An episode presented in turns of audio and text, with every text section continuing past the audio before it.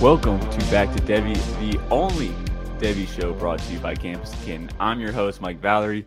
This is my co-host, Corey.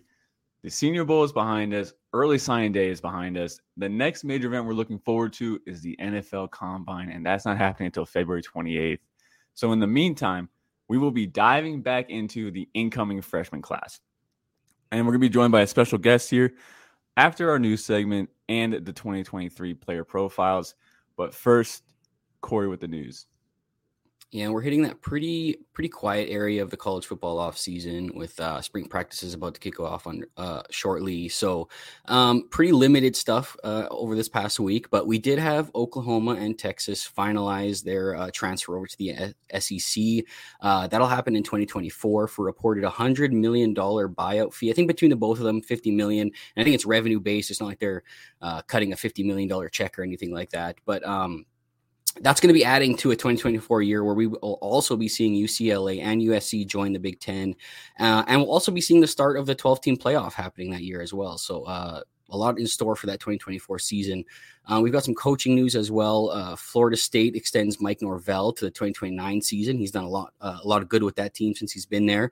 Um, Alabama finally found an offensive coordinator in Notre Dame's uh, Notre Dame's old offensive coordinator Tommy Rees. Um, so I guess just, they just kind of stole him away from there. And uh, I did just want to mention, since we are talking about Frenchmen, uh, Frenchmen, freshmen, uh, that I wanted to mention the number one tight end in this in this class, Deuce Robinson, who uh, many are worried will play baseball instead of football. He is uh, pushing back his announcement date. There's no official date right now, I believe, but he has to decide by April. So he's really building the suspense with this one. Uh, be interesting to see where he lands. Um, that's going to wrap it up for a pretty quiet news week here. Just a reminder as well that the season is never over at C2C. Um, there's never a better time to become a member. The C2C and recruiting team is putting their finishing touches on a one of a kind freshman and supplemental draft guide. We've begun work on the Devy guide, and with spring news kicking off, the, the CFF team is uh, going to be starting to put their thoughts to paper and start their guide as well. Um, like Matt, uh, like Mike was talking about in the beginning, it's also draft season right now. There's a ton of tools over there to help you analyze this class. What class, whether it's uh, comparisons, um, advanced stats, raw stats. Uh, our draft team is releasing mock drafts and rankings as we speak. So uh, there's really no better place to check it out. I mean, we probably have the best uh, thoughts on these guys. We've been watching them for the past four years, where a lot of these guys are just starting to dive into them now. So make sure you guys are checking out campuscanton.com for everything you need to guide you through this offseason. All right, let's get into the 2023 player profiles. And this week, we're going to be talking about quarterbacks. I'm a little double dipping because I got a little lazy and I did the Will Levis for uh, the White show over at the the draft report. So I'm I'm kind of just regurgitating here. But Will Levis, six foot three, 232 pounds, 186 completions out of 286 attempts. I believe that's around a 65% completion ratio for 2,416 yards, 19 touchdowns, 10 interceptions. And on the ground this year, he did 30 for 119 yards and two touchdowns while also giving up four fumbles. Corey, do you want to go first or should I go first here and just be mean? I'm going to be mean. Yeah, I'm going to be mean. Yeah, yeah, go yeah. ahead. Go ahead. Yeah, yeah we got on a good note. We got on a good note. So I went to UK. So I've gotten to watch a lot of Will Levis. Let me tell you what. Uh, the tools are there. We're using the bingo word tools. He's got that great, a nice release. I love the NFL build, obviously. Uh, last year's class a lot of short guys. This guy's nice and nice, big, beefy. Anyway, offers more in the running game than stats would suggest. I know he had 119 rushing yards this year. I believe last year he topped over 500 with, I want to say more like seven touchdowns, but offers a lot more in the running game than his stats suggest this time. Uh, I, I, think he's a slow processor. He's not very good at reading defenses. It's very hard for him to get to his second read, second read, not the third, but just to get to the second read. I think he's a little slow to it. Uh, he doesn't know how to manipulate defenses. Uh, he's not an improviser. The way we talk about Cam Ward and like Caleb Williams, when the play breaks down, I think Will Levis breaks down as well. So he's not a very good improviser. And I think he's pocket awareness is okay, not great. And uh, just throwing off platforms, not really his thing. It's not really it. If he's outside of pocket, he's probably running for yards, not not looking for an open wide receiver. Uh, I do want to address the uh, narratives to go around because people are like, well, you know, his O line sucks. So I'm just talking about 2021. 2021, you know, he loses three offensive linemen to the draft. Well, two get drafted, one gets uh, UDFA status, but still loses three starters. And he loses Wan'Dale Robinson. And I, I had a trouble evaluating Wan'Dale Robinson last year. Everyone that listens to the show knows I'm not a big fan of size. So every time I got to watch a little guy, I got to figure out, well, is he getting hit off his routes? Is he just needs to find certain lanes to be open because he can't operate over the middle because linebackers are sitting there? Anyway, his A dot outside of uh, SEC competition. So I'm talking about like G5. His A dot's somewhere in the 13s, you know, which is great. That's fine. No big deal. When you see what his A dot is against Power Five competition, SEC, it was like six or seven, real short stuff. And I'm watching, and I'm like, this is not Wan'Dale making it short. This is Will Levis and the coaching staff who are like, Will Levis needs to get this out quick because they recognize that's that's a weakness of his. So that that was 2021, which was a pretty good year. It was ex- the most exciting year for a Kentucky passing offense for like since I've been alive, straight up, honestly, God. So with all that, it was a good year. We go to 2022. Will Levis against Power Five competition last year. This is going to be across eight games, by the way. 120 completions on 193 attempts for 1,435 yards, for 10 touchdowns and seven interceptions. That is averaging less than 200 passing yards a game, with the highest passing yard total coming at 230 against Mizzou. Look, there wasn't a single game I watched that I could say, wow, we wouldn't have won that game if Will Levis didn't do blank. There wasn't a single one. And, and people want to put this guy as a leader, uh, the future of an NFL franchise. His team had to drag him across the finish line the entire year this year, and, and the finish line was like a six and six record. I don't remember what a record was. It was not great. It was pretty. It's pretty upsetting. So I get it. The OC left, offensive line left. The line this year was not good. Defense was even took a step down. The tools are there. I believe that should be a starting point in the conversation, not the entire argument. Therefore, Will Levis to me is great as a second round pick. I think he's a fine project. I don't think GMs are going to risk their job on giving them first round draft capital or risking the whole franchise on him. He needs to go somewhere where he can sit for a year, maybe a year and a half, but he's got to sit. Corey, I, I don't know if I've ever talked so much on a player profile before in my entire life. no, you definitely had uh, some thoughts on that one. Obviously, I thought you were going to, so I thought it was better that you would go first. I can just kind of follow up now by saying that I think you did hit on a lot of the points that I wanted to get on. Um, I mean, like generally, this guy just seems like a guy with a lot of the tools that you want in a quarterback. You know, has the size, the impressive arm talent, has a little bit of mobility there as well. But it's the mental processing and, and stuff like that. You know, poor decision maker at times. He's processes slowly, like you said. Um, and when they got to conference play this year, that the production just dropped off like crazy. I mean, he has that game versus Tennessee. Uh, threw the ball 27 times, only 98 yards, zero touchdowns, and three interceptions.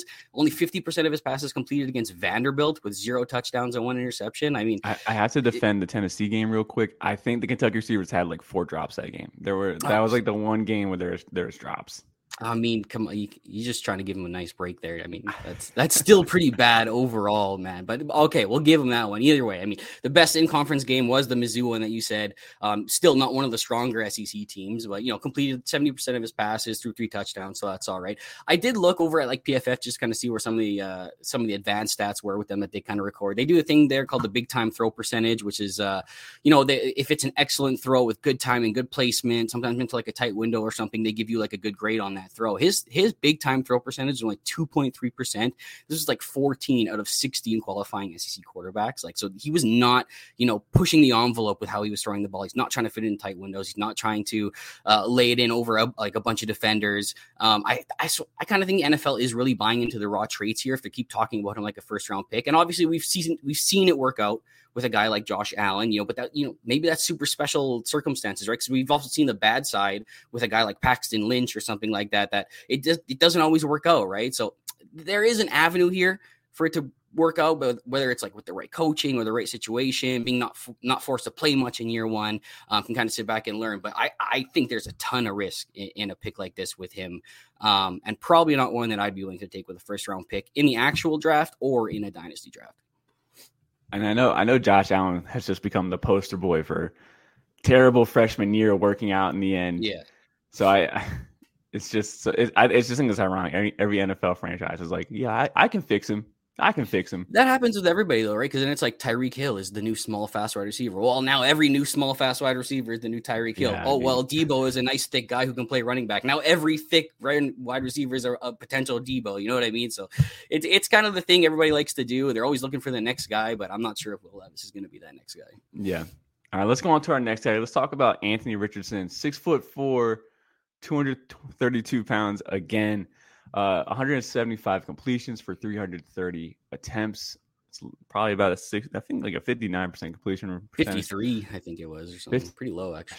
Math is hard for me. We're both having bad math weeks, I guess. All right, uh, two thousand five hundred fifty three yards for seventeen touchdowns and nine interceptions. On the ground, though, he put up sixty five attempts for seven hundred and thirteen yards and nine touchdowns and five rushing attempts. Uh, similar to Will Levis, he he's a project. Uh, he he also I think has a cannon for an arm. Definitely has some good velocity on his balls. Uh, the only real difference between Will Levis and him for me is that I think he he is an excellent improviser. Uh, he is good at escaping the pocket. He's obviously an excellent runner, very dynamic, and he's got great arm talent. So very similar notes from Will Levis stuff. This is like the one thing that I would change between him and Will Levis is talking about his improvisation. So yeah, I, I, he's also a project, but unlike Will Levis, I don't see him getting taken early in the first, more in the back of the first, and I like that because I think he has more tools. And when we look at Justin Fields now, who's really not getting it done through the air, but he's getting it done on the ground with his legs. I think Anthony Richardson can replicate that just fine. Like honestly, you know, I think his legs are good. You just got to worry about the upper body. So uh, that's really it I got for for Anthony Richardson. I will say this: I have seen uh, like reports of him working with uh, Malik Willis in the offseason. Corey, I was not excited hearing that news. I'm just gonna be straight up. I was, yeah, I, I think could, maybe Malik Willis is working with Anthony Richardson. I don't know. We don't know which way that one's, that one's working right now. So um, I was like, why couldn't I, it say RG three or like Lamar Jackson? But we got it. We got Malik. Yeah. Anyway. Um, yeah. So with, with, Richardson, I do have a little bit more thoughts on him. He's somebody that I've been following for quite a while. I remember my days back at Breakout Finder when that was still going on. One of the guys had really loved him as a freshman, so we've been kind of following along with him a long time. I remember when he was elite eleven recruit. Uh, he he had a four five forty, jumped thirty five inches. Um, threw the ball almost 70 yards. He won the farthest throw competition that year. So this guy's like a crazy athlete, right? At 6'4, 230 pounds. We're talking about a guy who's probably like the shades of Cam Newton athletically, right? Explosive, physical runner, um, averaged almost four yards after after contact per attempt. So he's got that athleticism to him. Um, now, you know, on the passing side, he's he, he's not Cam Newton, right? I mean, he, he's the athlete, but he's not. I, I think he's pretty unrefined as a passer. He's got he's got the incredible arm. You know, he can hit any level of field. Um, I'd love to see more touch from him, though. It's a lot of things on, on a rope. He throws it pretty damn hard. Um, and I don't know if you noticed this watching any of the film with him, but he does kind of have like this weird like three quarter release where he doesn't really get the ball like fully over the top. He kind of like slings it forward. Like it's kind of this weird, like maybe trying to pull back on like his raw arm strength a bit so that he's not chucking it so far every time because he's got such such a big arm or something. But you know, I guess in this modern day, you do see like a like a lot of different types of releases. So I'm not ready to knock him because he does get it to where he needs to get it. But kind it was kind of a weird thing I did notice. Um, I didn't. He, he's not the kind of guy to, to necessarily force the ball. Um, he doesn't make unnecessary turnovers at times. Kind of played it safe sometimes. Um, I can kind of point to maybe the lack of receivers at Florida. They didn't really have any weapons this year. Um, they barely seemed to get reception uh, separation down the field as well. But but still, he wasn't one guy that was trying to push it into those super tight windows or anything like that. I did think um, he had a nice deep ball at times, kind of lay it over the DB. He did it nicely in the Georgia game. I remember because I'm watching every Georgia game, and he, I remember him throwing this really nice deep ball over the over uh, I think Kelee Ringo, uh, right into the breadbasket of his DB. So um, we were also talking about big time throw percentages back with uh, back with uh, with Levis on the last last conversation. Richardson actually had the second highest mark in the SEC last year, um, and a fairly low, low number in the turnover where he throws as well. So he was playing safe football, and he was you know he he's done some some nice things. Um, but you're buying into the, the athleticism and, and, the arm talent here. I think he's going to need some time to adapt in the NFL. Like to me, you know, it, it uh, today's the Super Bowl. If anybody's know, we're recording on Sunday uh, this week, and um, there, um, he kind of reminds me that I think he has to go like the Jalen Hurts route. You know, Jalen got in uh, for a couple games at the end of his NFL rookie season.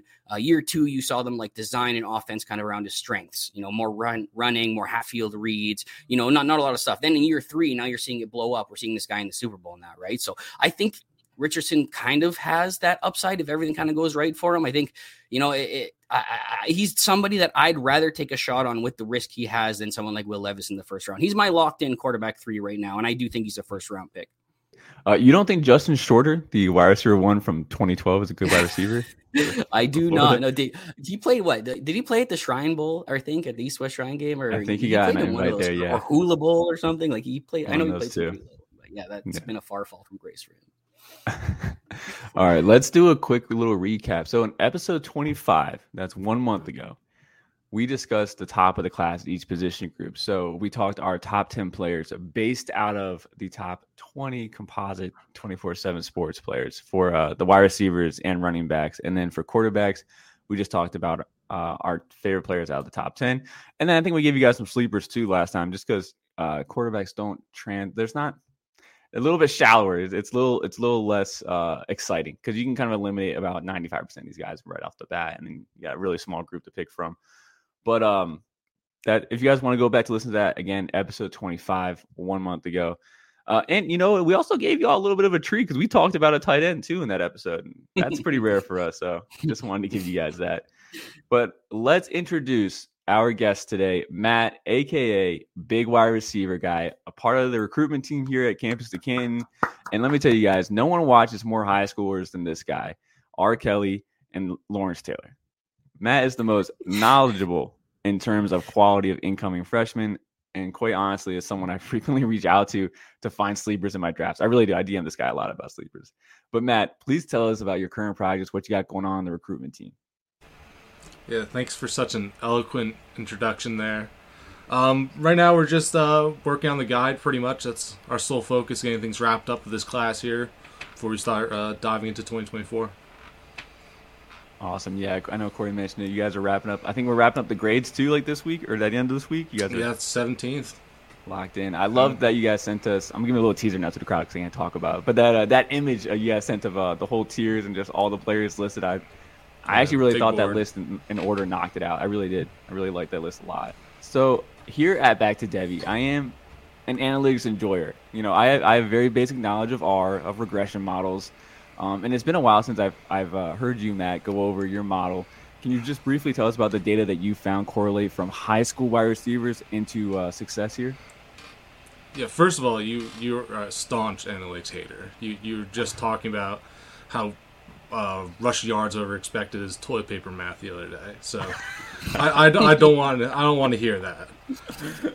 and with the models, uh, you know, we really just look at production, uh, athleticism, which in you know our measurement here is miles per hour because we can universally measure everybody with that. So it's just easier that way. And then uh, age we take consider consideration.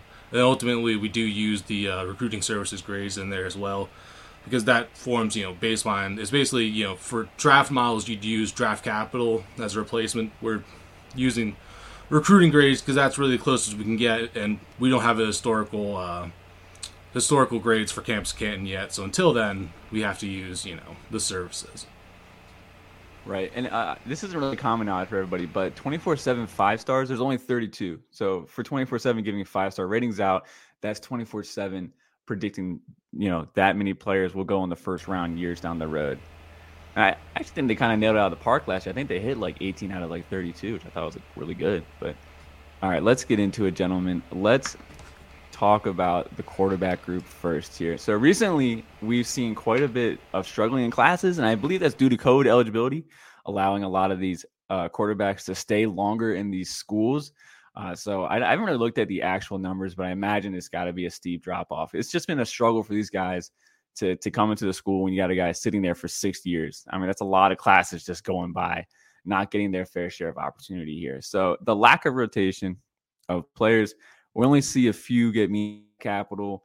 Uh, so it's just been really discouraging to find QB sleepers. So we're talking again, QBs outside the top 10, because we already talked about inside the top 10 a month ago. I'm gonna, I'm gonna throw it to Corey here first, actually. Oh yeah, I, I actually when I originally was looking at this whole list, I thought we were doing everything outside the top 20. So I was trying to find a quarterback outside the top 20, which proves to be pretty freaking tough if you haven't looked at all, all these freaking quarterbacks. But um, I did find one. I think he's quarterback uh, number 22, which is uh, Brayden Dorman, four star guy out of Arizona. Um, he's six, four and a half, 206 pounds. So he's a little bit slender for how big he is, but he's a big kid. Um, last time you might have seen him was uh, he played at the Polynesian Bowl uh, where he was kind of overshadowed by a lot of the bigger names there. You know, there wasn't really a lot of media about this guy. Um, but I honestly think there is a chance, you know, that if you watch the game, he might have performed like the best quarterback that day. And that field included Nico Iamaleava, who I thought was okay that game. I think he threw a couple interceptions, though, um, relied on his athleticism for a long time. I thought that that uh, Dorman got the ball up quick. I thought he made good decisions. Uh, he orchestrated some nice drives down the field. Um, only threw 17 passes, only completed 10 of them. Um, but he did hit Nebraska signee Malachi, uh, Malachi uh, Coleman for two touchdowns and turned the ball over zero times. I thought it was a nice game for him. You know, he's, he's a guy who has a lot of experience as well. Um, played four years varsity, continued to get better every year as well. Over 10,000 passing yards, accounted for 120 touchdowns. Uh, pretty good arm, throws us some nice touch as well. He's, he's more of your big, tall, uh, typical pocket passer than some of the types that they have there at Arizona right now. Um, but Arizona was throwing the ball a ton last year. Very explosive offense. They have some really nice weapons like Tet McMillan, who should be there if Dorman kind of gets a chance to start uh, next year when Jane Delora kind of departs in 2024. Um, I know they have some other guys there like uh, Noah Noah Fifita or something like that, who's uh, Tet McMillan's high school quarterback, I believe. But he's another very tiny guy. I think he's under 200 pounds, under six feet. Um, so so Dorman's kind of an interesting guy to kind of bring maybe break the mold for them and, and bring in a big pocket type quarterback who I think is actually a pretty good fit for this spread kind of offense that Arizona's been running lately. I love it, dude. He did really well in the um I always say Elite Eleven, but he did well in the in the bowl game. All yeah. American game. Yes, thank you. Yeah. Uh, I'm actually being very rude because I should have thrown it to Matt right away. I don't know what type of guest I am. Matt, please tell us about your quarterback sleeper. Yeah, so I went with uh, Sam Leavitt, which you guys already discussed on the uh, previous show, so I'll be brief here. Um, he, he really has a really good uh, arm, especially velocity wise. Uh, he's a gunslinger. He's a, a quick release. Uh, you know, and then that's really what popped off on tape for us when we initially saw him. Uh, David at Solving Football was the one on our team who originally found him, and you know he's been really deep diving with these quarterbacks and uh, this is the really the guy that stuck for us. I mean, he's a I believe he's our consensus QB five uh, at Campus Canton, which is considerably higher than services. I believe he's composite quarterback 17 around there, late teens, mid teens. Um, and in the charting that we've done, he uh, really pops off. You know, pretty much every category. EPA per play. Uh, he has an incredibly low uh, turnover worthy pass percentage, high big time throw percentage really high on target percentage. So, uh, just base stats, uh, advanced stats, everything he just really pops off for us. Are you worried about the, the system there? You know, I, I just don't really consider Michigan besides having um, Kenneth Walker much of a uh, like Devy, I guess, uh, landmine. But I know we're going to talk a little bit more about Michigan State a little bit later on. But you feel you feel good about him going into that system? I mean, uh, we're not talking CFF here. Yeah, I'm fine with him going to the Big Ten, a P5 program. Yeah. Yes, I'm All very right. fine with that. Right, I'm gonna talk about mine here. Uh, Sam Leavitt, by the way, is quarterback 19 in the composite. He is a back end four star. Uh, I am going. I first off, I do want to say this. I almost cheesed it to pick Malachi Singleton, the quarterback going to uh, Arkansas, because I think I actually should, thought should, about him a little bit too. Actually, yeah, I think he should convert to running back. Like I was like, I'm gonna pick him and just talk about him as a running back. But but uh, I didn't do that this time. I actually went one further and went to quarterback 25 here and Tad Hudson from uh, UNC here. I, I like Tad Hudson. He's he's six foot three, 220, got that nice build already. I think he's he's a classic pocket passer. I think he's got good touch, good deep ball, good strength. I think throwing, he looks pretty good. And he looks pretty good, I think, improvising as well. So outside of pocket, off platform, I think he's decent. Uh, my real issue here is that he he's I don't really see him do any reads. He kind of just stares a guy down, which you know it's high school, so I think that's okay. But I mean, I think he really does just stare down his guy until it happens. And then when I go to like Max Prep to see his stats, which Max Prep is like the only source you can find on those type of stats. Let's get some high school stats. Uh, his accuracy looks way worse than what I thought I saw on film. So like a 56 completion percentage or something like that in high school. So a little bit worrisome there. Uh, but I, I like Tad Hudson. I, I look for that build. I, don't like those guys that are like sub six foot. You know, I, I, need them to be six foot two or higher. I think me and Corey have talked about that for in the past, just kind of like a threshold thing. But I like his size. I like his arm. I just need him to get a little bit better at processing and manipulating defenses. But I think he's good there. He's going to sit behind Heisman hopeful Drake Maye for a year. I know they kind of switch offenses here, but they've had two quarterbacks in a row go to the NFL draft, and I am uh, banking on a third, maybe. These are sleepers. Maybe Conner Harrell will beat him to it first. That's my opinion, though. Yeah, I know everyone was fans of Conner Harrell last year. I do I'm remember still, that. I'm still on the train. He hung in there. I've, I'd be getting annoyed at people talking about quarterback battles, like Drake Maye was ever going to lose that quarterback battle. But anyway, yeah. I do remember that. Let's get into more fun stuff, in my opinion. I want to talk about the freshman performance from last year for wide receivers. Now, it's been a whole month since I referenced the year one zero theory. So I'm I'm gonna get back into it like Tom Brady coming off a retirement announcement, and I'm just gonna say there's only been two people that have beat the year one zero theory for wide receivers, and that is to you know be a top 36 fantasy single, a single fantasy in the top 36, not too hard. And those two players have been DK Metcalf and Jarvis Landry. And just to go over those categories, and again, the reason why we need these categories hit is just incoming freshmen. They just need to hit one of these categories so we know that they just, they just got to touch grass. They just got to touch grass. That's 10 receptions, 100 receiving yards, five rushing attempts, 15 rushing tar- rushing yards, one rushing touchdown, 10 scrimmage touches, 115 scrimmage yards, or five punt slash kick returns. Again, not hard thresholds to hit, but it's very important for these guys to hit these thresholds because we've only seen two guys beat this and becoming fantasy assets at the next level. So, looking outside the top 20 from the composite, but within the top 300, because that's what the study shows is, is, people within the top 300 of their class. I just want to recap last year's hits. So, uh, we already talked about the the guys that hit within the side of the top 20 last week, or excuse me, a month ago. But guys outside the top 20, we had Matthew Golden, uh, wide receiver from Houston. We had Jordan Hudson, wide receiver from TCU. Uh, Germie Bernard from Michigan, now transferred to Washington. Dane Key, Kentucky. And then we had two athletes in Octavian Smith Jr. at Maryland and Kendrick Law in Alabama, who we never talk about, which I find kind of funny. But Kendrick Law did beat the year one zero theory at Alabama. So I'm excluding Isaiah Bond because mentally, I think we all already put him in the top 20 wide receiver group, and I'm very confident we talked about him a month ago. So, fellas, gentlemen, scholars, and Matt, give me five wide receivers outside the top 20. And I know I just listed off six from last year, but we're just going to make it a nice round number and go with five because of that. I don't want to mentally keep up with six guys. And don't be afraid to reach into the athlete pool here. And I'm, I'm going to throw it to Matt first to hit on one of his favorites. We're all fans of him. But Matt, please start us off. Yeah, well, first of all, I think we should note that he is not technically in the top 20. This is a farce. He is 17th, I believe. But we'll talk about him anyway. Yeah. We just talked about that yesterday. All right, but like not not when we did it last time because they updated rankings. Oh, I oh, missed the okay. updates.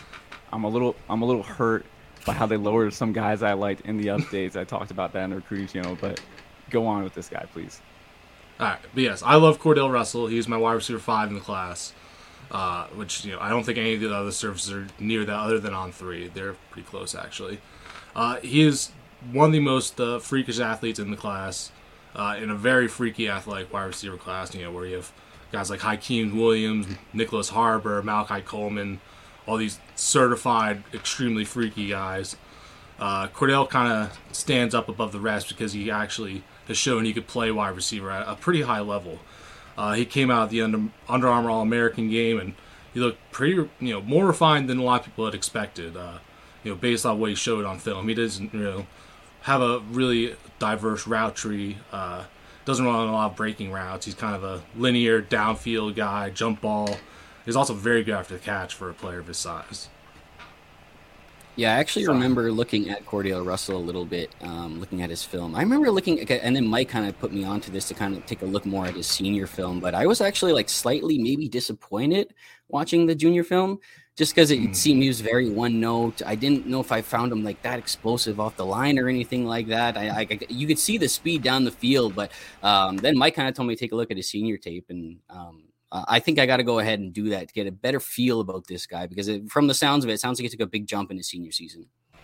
One hundred percent. He, I would say, probably the big took the biggest jump out of anybody in the country between junior and senior seasons. I think he was, you know, the, the third on his own team in receiving yards his junior year. Mm-hmm. And I agree, he didn't look like this dominant physical athlete. I mean, he had a few good testing numbers, but he just didn't look like the dominant player he was his senior year. I mean, he only had like 400 yards his junior year, and then Next year, he had 1,400 or 1,000 plus at least, double digit yeah. touchdowns, dominating, you know, really good Texas competition. So uh, he, he, it took an incredible jump. I wasn't that high on him going to junior year. You know, he was definitely wasn't in my top 20 wide receivers. So he, you know, really skyrocketed for me. Did you mention what his on-field mile per hour time was, or uh, did I did I zone out on that? Uh, no, I don't think I did. Uh, twenty-two point five. So pretty pretty good. Yeah, is that like is that top he, five in the class or? Uh, yeah, I think that's two. yeah, three. and he's and he's like six foot three, two hundred, two six foot two, two hundred. Yeah, he's he's been listed, he's been measured between six one and six two. Surprisingly, I mean, he looks really long. He has a six foot eight wingspan, so that yeah. definitely helps too. A future uh, Bruce Feldman freak list guy. Yeah. Yeah, yeah, more than likely, yeah. And going into a pretty good spot at you know TCU.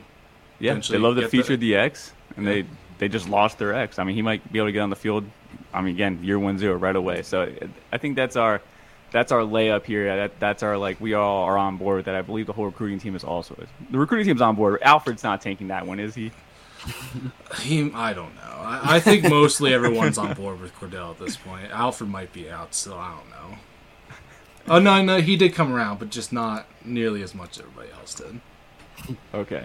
Uh, I'm gonna go dip into uh, a my guy of mine here that I've been I've been pretty vocal about on and off here, especially with Austin. I want to talk about Jaren Hamilton, uh, the Alabama wide receiver here. He's six foot two, 190. I'm trying to like make sure I got that right here. I'm losing him, but that's okay. Uh, Jaren Hamilton here. I think he's I think he's really good at. He's a speedster. He got that NFL pro size though, and he's got incredible speed for his size. I do think he has some some hip and like just flexibility, so I think he can develop as a route runner. Uh, he's not the wide receiver one in this recruitment class for Alabama. I gotta say that, and usually not like the safest bet here. So this is kind of a deep shot here. I don't. I'm not impressed with Jalen Hale's skill set. When I watch Jalen Hale, I see an early Ja'Corey Brooks, and I am not a fan of Ja'Corey Brooks or that skill set. But I think Jaren Hamilton has the athletics that Alabama tends to develop. So again, I'm not really concerned about the incoming freshman Jalen Hale, who's actually a top 20 pick. I rather Jaren Hamilton here, who I think has the verified athletics of what they like to develop. And I thought his tape was kind of good too. It is not as uh, productive as we just talked about Cordale Russell this senior year.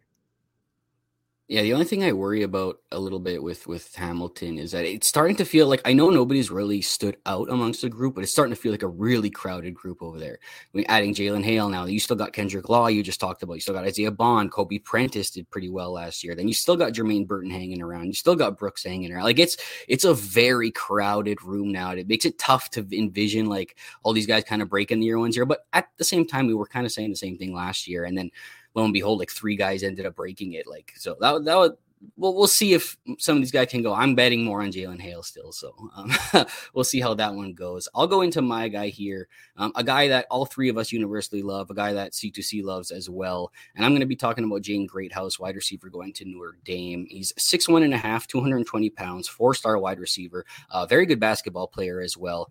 Uh, one of the more experienced wide receivers in the class, four year starter, going over 700 yards in all four years, um, had 58 total touchdowns. Um, definitely not a burner type of guy. You guys have him clocked at 20.3 miles per hour, but a very technical and and savvy prospect who moves kind of better than you would think, given how, how stout and big his frame is. Right, good for footwork in his routes. Um, can surprisingly make you miss with the ball in his hands, which is something I wasn't expecting as much of when I first looked at his measurables. But he does do a pretty good job. Uh, strong hands over the top, great concentration. Um, caught the ball in between multiple defenders at times, something you love to see. Um, even without the long speed. Uh, I would say there was some suddenness off the line, a little bit of burst. You know, I thought it was a big time red zone red zone threat as well. I thought uh, a ton of his highlights um, are really within that like 20 yard range, or approaching the red zone. Had the good sideline awareness as well. I mean, I think if I'm going to bet on a guy who more fits the possession wide receiver mold, which is something I'm not super into. But if I was going to bet on a guy, it's going to be Greathouse because everything else he, he does really well. A really good, solid all around player. Um, team first guy who blocks his ass off as well. There's a bunch of that all over his huddle film as well. Um, physicality, the releases, the footwork interception his routes. I just think he does a lot of good things. And the situation at Notre Dame is really not that bad either. Um, they've they've got like no established playmakers there. I know we like Lorenzo Styles, and he's been a name that's been tossed around a lot, but Again, also only a slot guy, and he's kind of disappointed um, throughout last year. I know they went through all their troubles as well, but still, not didn't really take the step forward we were hoping for. They lose their top guy, Michael Mayer, as well, who is their most consistent guy over the past couple of years. And then they bring in Sam Hartman from from Wake Forest, the quarterback there, one of the more prolific passers in the past few years at Wake Forest. So I, I think there is some room here for Jaden to possibly make an impact in year one, especially considering like how refined and experienced he is already coming in. I, I was also a fan of Jaden Greathouse. Uh, you just talked about Michael Mayer leaving. The open the field, the middle of the field is pretty open, and that's where I think he could operate in. Uh, I'm gonna throw it to Matt here. Matt, do you want to dunk on Corey because you dunked on me in the private chat? Just... uh, I mean, I, I, I don't want to dunk on Jaden Greathouse. He's a my wide receiver ten in the class. I'm a really big fan of Jaden Greathouse. Oh, I thought you guys recently lowered him. Uh, no, Austin did. I did not. Oh, Austin did. No, no, I'm I'm still sticking with what I've been saying. I mean, he's he's such a ready to go player, and they have such a need of wide receiver right now. I, you know, especially for C2C, I'm very interested in year one production. But uh, I think his limiting factor for NFL is going to be you know his athletic ability. Definitely mm. limited straight line speed, as Corey pointed out. But I mean, he's definitely you know going to have a role somewhere. He's just such a you know, in my opinion, probably the most refined wide receiver in this class. He just does everything so well in that you know manipulating uh, corners just at every level of the field. It's pretty impressive. You just don't see it a lot at the high school level. I, I do want to ask you, Matt. This uh, I remember months ago. I'm not sure if it was rumors or just speculation, but people were saying he might move to tight end. Is that is that put uh, to bed, or was that just all made up? The, I mean, the only thing I saw on that was just ESPN was ranking him at tight end. No other services were. I didn't see any uh, real rumors that he was going to tight ends. I think some teams were recruiting him there, and Notre Dame was not. So I mean, his weight is a big thing that's up in the air. I mean, he's been listed anywhere from I think 225 to 205. So that's definitely something. I think if he leans out, you know, he's going to gain back some more explosiveness, and uh, I think that'll definitely suit him better for the long term if he were to do that. He doesn't need to be 215 to play the way he does. It's just unnecessary. Mm. Yeah, I'm, I'm, with you there. I, am big, I'm a big fan of people losing weight to get that athleticism back. We, we talked about with Rhamondre, he did that, and we talk about how we hoping Braelon to drop 10 pounds. I think he would just kill it at, at, at, a new weight. But uh, Matt, give us give us another one of your guys. Um, I'll go with Yazeed Haynes, Georgia wide receiver commit. Uh, I, I feel like I haven't really touched on him. I haven't really seen that many other people talking on him. I believe on three has him pretty high. Uh, I don't know about the other services. He's in my uh, twenties. He's six foot three or six foot one. I'm sorry, 170 pounds out of Pennsylvania. He's one of the best, you know, verified athlete athletes in the class. Uh, you're going to hear me say that again a few times here because that's the guys I usually go after. Uh, 93rd percentile athlete in my database, 4'3", 40, 11 foot broad, 4'2 shuttle. So all extremely good. He was originally committed to Penn State. Uh, he ended up flipping. He's a really long guy, uh, not the most refined, but better than I was expecting. I got to see him do uh, some rivals one v ones where you know, he showed off some releases and looked okay through breaks, which is all I can really ask for at this level, especially with like a, a raw, uh, pure athlete kind of guy. Uh, limited route tree right now. He's mostly just you know a post go guy. He kind of reminds me of like an Emmanuel Hall, if you guys remember him out of Missouri. Mm-hmm. Just that long Z just going to go down the field, super explosive, get some jump balls. It really kind of reminds me of that. Uh, you know, I'm kind of limited on him in C2C, but Devy, you know, why not going to Georgia? If he can perform and get the job there, definitely get some draft capital and show out at the combine. Yeah, they had a they, they had a late flip. I can't remember his name right now, but I heard in the back room that it wasn't so much as a flip as a as a he's getting a little little show. He showed the door kindly. Is that right? Tyler Williams? Tyler Williams is going to Georgia.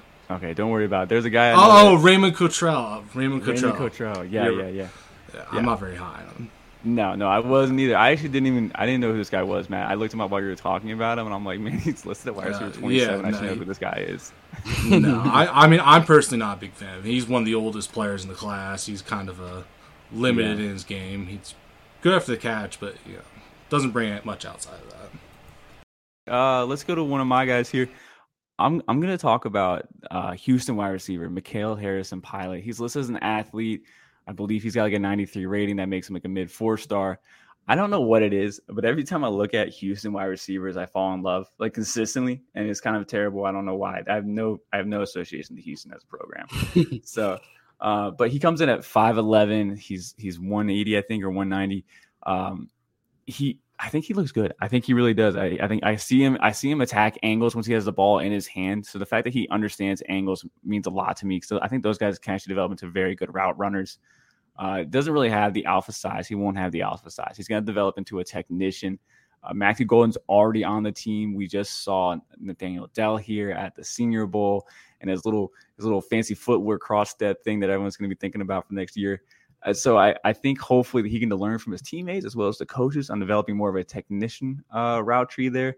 But uh, besides besides Matthew Golden, it's it's a thin depth chart. It's G five as a freshman year, so hopefully they can get into some blowouts early. He gets on the field early, and then they'll be going to the Power Five, and he'll get that tag of being a Power Five wide receiver.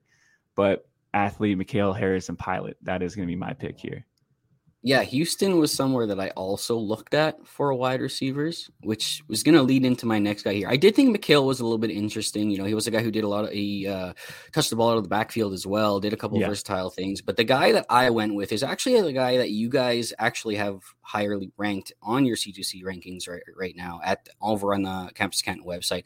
And that's Jonah Wilson, a wide receiver, uh, 6'2, 200 pounds, four star guy. Um, He's actually a converted quarterback. I think converted uh, from quarterback in the second half of his sophomore season. Uh, went to full time wide receiver in his junior season. In his junior season, produced like modest numbers, nothing crazy. And then he just blew up in his senior season. It kind of came all together for him. Over 1,300 yards, uh, 13 touchdowns. Had five kickoff returns. Returned one of them for a touchdown as well. And he's an athletic guy. You guys have him clocked at 20.9 miles per hour, which uh, I don't know who does the recording of the time. Matt, is that something that you take that you do as well? Uh, yeah, the, a lot of it is, but yeah. Yeah, I don't know if you did this guy in specific or who did. I was just wondering if it was on this play because he has a play in his huddle tape where he runs down a defender who intercepted the ball from in in his territory or uh, in the opponent's territory and almost returned it all the way. He tracked him down from like the one yard line all the way to like the 10 yard line on the other side of the field. And he showed some legit speed on that play. So I was wondering if it was from that play, but I'm not sure if it is. But. uh, no, it, it, I typically only use plays with the, the ball carrier. Oh, okay, so actually, I remember the play. It was him running down the left sideline. I think it was either yes. either yeah. a screen or a kick return. That's the yeah. specific play I mentioned because I I only did his recently actually, so I actually remember his doing his time. Yeah, but it definitely showed some impressive speed on that play, so I can see where that 20.9 mm-hmm. is coming from. Um, this guy's really impressive ball tracking ability for a guy who is a converted quarterback as well. Actually, had some pretty good hands. you know what you can kind of expect from a guy who is a converted quarterback as well. He's not didn't run a ton of variety of routes, you know, showed a little bit of deception in the routes he did run, but didn't run a, a, huge variety as well. This was a guy who was originally committed to Texas as well, maybe with all the other guys committing there and then bringing in AD Mitchell as well or whatever. He flips over to Houston. It was kind of speculated as well. He flipped over there because of the chance at early playing time. Um, so like, like, uh, Mike was saying a little bit earlier, they don't really have another threat outside Matthew Golden. Um, Mikhail Harrison probably be another guy who could probably make an impact there. We'll, we'll see. You know, uh, I just think that one of these guys probably has a good chance to kind of break those year one thresholds that we're hoping for. They bring in an interesting quarterback as well uh, from Texas Tech, Donovan Smith, really interesting kid with a big arm. I think he's going to be pretty decent over there. So I think there's a good chance at least one of these guys can make an early impact. So um, I'm going with Jonah Wilson, wide receiver. Now, I'm going to take a second and break the rules here, just for continuity purposes, because Houston has another wide receiver in this class that I actually really like too. Yes, let's go. Welcome to the Houston show. Oh yes, Jacoby Banks. He's a converted quarterback. He was actually Chris Marshall, uh, now Ole Miss wide receiver, former Texas A&M quarterback. He was his quarterback during Marshall senior in high school, and now he converted wide receiver, and uh, he immediately put up you know a 1,200 yard receiving season. He's uh, I, he's going to be like more of that slot, you know, Nathaniel Dell type. So I, th- I don't think they really have anybody else there to take over that spot. I know Golden can move around a bit, but don't, I don't think they have any, you know, priority slot replacements there. So, and if you watch Banks, I mean, you turn on the tape, the, he moves differently. He's a twitched up guy. I mean, he just looks like such a perfect guy to just throw in the slot. Extremely good after the catch. So uh, I, I really like his upside potential there to, to kind of claim that spot. But he's outside 300 guys, so I just oh, cheated there. Okay, that, that's okay. We can break the rules here. Anybody, if yeah, you think yeah, it's a good name, I'm I'm welcome to hear it. So throw him on my radar. That's good for me. Matt put me on another quarterback convert last year, CJ Nelson. Dude, I don't know what is about quarterback converts. I just feel like they're such better YAC threats. I, I don't know because I guess mm. they're just used to seeing the field from a bigger view, and then once they're actually on the field, like you know, in there, if they're you, like, I know where to go. If you haven't watched Cameron Heard yet, I'd suggest it. But I don't want detour again okay, all right. uh, Omari Evans too. I know I'm going to speak for all three of us here, saying that we're still we're still got our foot in the water for Omari Evans at Penn State. Mm. He's another quarterback. Anyway, but uh, I do want to say this too, Corey, about your guy Jonah Wilson. When I first started looking into uh, wide receiver freshman, I, am just gonna tell you what you know what I did. I went to the Ohio State commit page or uh, offer page, and I see who they offered. So you know, besides the outside top group, and I see what the bottom group is, and that's like right where I started with my sleeper. did, Did they offer him? Yeah, they offered him. Oh, early, I didn't yeah. know that actually. I didn't know that yeah. either. Actually, so. oh, that's a good scoop. Yeah, so they offered him early. Uh, let me go on to my next guy here, Chris Culliver, who was very was he who's he who's he disrespected by? Was it twenty four seven or on three that just straight up disrespected Chris Culliver? No, I think both of them have him. I think top twenty now. Okay, I just remember him quote tweeting them a just month ago about rankings, and they put him like he, outside the top. He something. used to be really low, I believe. I think he used to be like outside of the top fifty guy. Yeah. Okay. So Chris Culliver is going to UNC. I know I just talked about Tad Hudson there, but there is no, uh, there's no wide receiver in that. That core is barren right now. They're bringing in Devontez Walker, who we've talked about multiple times. Big fans of him being the number one there. But uh, even besides that, Andre Green just couldn't touch the field. Uh, you know, it, it's it's a pretty thin room. Antoine Green also goes. Antoine Green and Josh Downs goes to the NFL draft. So I think he has an opportunity there to touch the field early. There's a Heisman QB, so you don't got to worry about who's throwing him the ball the freshman year. Uh, but he's a lanky guy, good size, great speed. I think he does have some really good hip flexibility. I think he runs decent routes. Again, most most high school routes are pretty bland. They're pretty much go routes, and that's kind of what it is, and some screens. But I think he has some route ability upside just based on his on-field athletics that you can see there.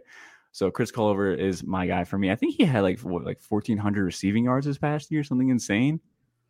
Yeah, I mean every North Carolina wide receiver puts up like 1,500 yards every year. So in that respect, it's not that impressive. I mean, I, am a big fan of Culliver too, though. I mean, he's a top 20 wide receiver for me. I think um, Mike might be. He, I know he's a Kentucky guy, obviously, but I think he's a closet UNC fan. I also think he might be a closet Miami fan. so uh, SMU too. Throw SMU. SMU, yeah, we'll throw SMU in there. Those Miami, those Miami wide receivers get you, man. Yeah, I, don't, I don't know what it is. uh, okay, so I'll go on to um, my last guy here. Um, I'm going to talk about uh, Tayshawn Lyons, wide receiver going over to Washington. Uh, four star kid, 6'3, 170 pounds. So, so very slender at that, that kind of height right now. It's probably one of my biggest concerns. Got to hope to see that number come up somehow. It's a big jump to make to kind of fill out that 6'3 frame. So that's kind of one of the things on these things. But he is one of the faster wide receivers you guys have recorded as well. Uh, 22.2 miles per hour. Huge athletic upside. Uh, he, he's a track athlete. He jumped, he ran as well. Um, went over a thousand yards this past season. Accounted for 36 touchdowns over the past two years. Uh, scored in multiple ways as well as a rusher, receiver uh, returner, even returned an interception for one as well, playing DB on the other side. Um, and he actually had 32 rushing attempts uh, last year for 208 yards and five touchdowns. Uh, most came like kind of like end rounds or like gadgety stuff, uh, but he did have some pure reps out of the backfield as well, kind of like dual backfield stuff. But still, uh, nice to see that kind of versatility that he does have. The first thing that's going to jump out when you kind of watch this guy is is going to be that speed, right? He, like routinely looked faster than everybody on the field, um, pulled away from from secondaries pretty easily pretty effective in the screen game. I wouldn't call him like the most sudden mover at that kind of lanky build as well, but um, uh, kind of expected at that size. But he did do pretty well on some of the screens. Uh, good concentration at the catch point, kind of excelled in those 50 50 situations. Um, didn't run an extensive route tree either. Um, will probably still need to kind of continue to be refined, but he did play all over the lineup as well. Uh, showed off some nice release work in the in the red zone as well. So there is kind of some tools there to work with that I think could help him develop a little bit more of his route running tree. Um, I would have been a lot more excited about the Washington landing spot if one of uh, Rome Odunze or uh, Jalen McMillan decided to declare. But unfortunately, they return, um, and they have Ja'Lynn Polk over there, who is no slouch as well. So chances of him kind of breaking those year one thresholds are kind of very very slight at this point. Um, so you know, with them returning, it's probably going to be more of like a 2024 thing before we kind of even see him. So he's a tad bit unrefined. You've kind of got some things working against him, but that athletics upside is very tantalizing, and it's a very high-powered offense over at Washington. Even after all these guys leave, I'm sure they're going to find a way to keep being that high-powered offense. So I've got some faith that he can possibly flash a little. Maybe with that offense, they're going to blow out some teams. He can get in at the end of games and hopefully break some of those uh, year one zero thresholds. Yeah, I, am a big fan of Lyons. Uh, yeah, yeah I, he's a top 20 wide receiver for me too. like you said, there is some concern there if he does end up breaking the year one zero. He wasn't a priority guy for Washington. He was kind of a late riser for the services too. So uh, I don't think they, you know, they view him as like you know this talent we have to get on the field. Unfortunately, Mm-hmm. uh, they do spread the ball around a good bit, so that does give me you know a little bit of hope. You know, they don't just feed one guy at least. They they have usually get like five or six wide receivers. You know, solid production. So I think there's a chance he could sneak in there, but you know, like you say, he definitely has a lot of work to do still. Matt, we uh, we're out of guys. You gotta tell us who all your guys are now. okay. okay, yeah. So how many more do I have? I did notice that you try to slide on someone that's probably five foot eight, and we just do not do that on the show. Uh, who am I trying to slide on? Is it Eugene Wilson the third? Is he not like uh, yeah, I mean, I think he's, I think he's like five ten, but okay? Uh, Oh, that's Alfred's really that, big on. that's Alfred's really big on him. Hey, we gotta give Florida some love, man. yeah, I mean, we I mean, have, you, have you watched? Have you watched guys. Eugene Wilson? He's got fun tape, man. I know he's switched There's up. there's I just there's not many wide receivers in this class that can move like him. He's I think he's special in that you know uh, facet. I would almost argue he should be playing corner just by the way he moves. Uh, just the the short area movement skills are just incredible. Uh, after the catch ability, return ability super high. Not going to be you know a guy that's going to impress you with his ball skills. Really, he's a he's uh, not really fighting for much there. But I think in, you know he can thrive well in the slot. You know, in college and at the next level at the NFL potentially. He's going to be able to get open and he's going to be able to uh, gain yards after the catch consistently. I think you know he's kind of a one-trick pony in that regard. But I think if you're good enough at your one trick, it doesn't really matter. yeah, we we talk about that too. Role players, I you, you want the versatile assets at the next level. You know, Stefon Diggs, guys you can move around your formation, but there are some elite singular role players out there. So. Yeah, you you got a good point there. I did look him up. He's 5'11", 165, so I have no idea. Yeah, I was gonna uh, say I, I didn't think he was that small. I don't know, man. I'm thinking like Aaron Anderson in my head, but Florida got a guy like that. I don't know who I'm thinking of now. 165 hurts, obviously, but I mean, I just talked about a guy who's Yeah. 6'3", 170 pounds. So I'm I'm really not worried about wide receiver weight in general, but especially not high school wide receiver weight. So, uh, yes, let's. Uh, we don't have to do all of these guys. I, you know, just the more the merrier. I figured. Uh, Vandrevius sure. Jacobs, I think, is probably a priority we should talk about. Uh, he's another senior breakout, Florida State commit, six foot, one sixty seven. So a very skinny guy, very much built like you know Devonta Smith. When you pull up the tape, it's kind of hard not to see it. He's got really long arms too. He just physically looks like Devonta Smith. He's not the technician of like a Devonta, but he's a, a very explosive athlete. Uh, he led Florida in pretty much every statistical category, receiving category this year. Uh, playing decent competition, not the best Florida competition, but at least you know mid-level, high to mid-level. Um, and he just has a super well-rounded skill set. I mean, he showed he can win at all levels of field. He's deadly after the catch. Awesome ball skills. I mean, he's super aggressive with the ball in the air. There's just not much to hate. I mean, I, I want to see him, you know, get better, you know, in route DB manipulation, more release packages. That's not really stuff he's showing off because he really just doesn't need to to be toasting these guys, you know, with his abilities. But uh, I'm pretty confident. I think there's a good chance he could produce right away at Florida State over like a Hykeem Williams. I know they do have some guys, returning guys there like Johnny Wilson, but I, I think he, uh, you know, just has a better opportunity to play right away with his skill set. Yeah, I, I think they're a really good offense too. I think they can have some blowout wins early and they can get on the field 100%. And we are worried about uh, they don't like have any young guys. Like I, I can't remember any young wide receivers they got coming up at all. So uh, they brought in a lot of transfers last year. I know McLean left. Uh, so yeah, I, I definitely like the opportunity there for him.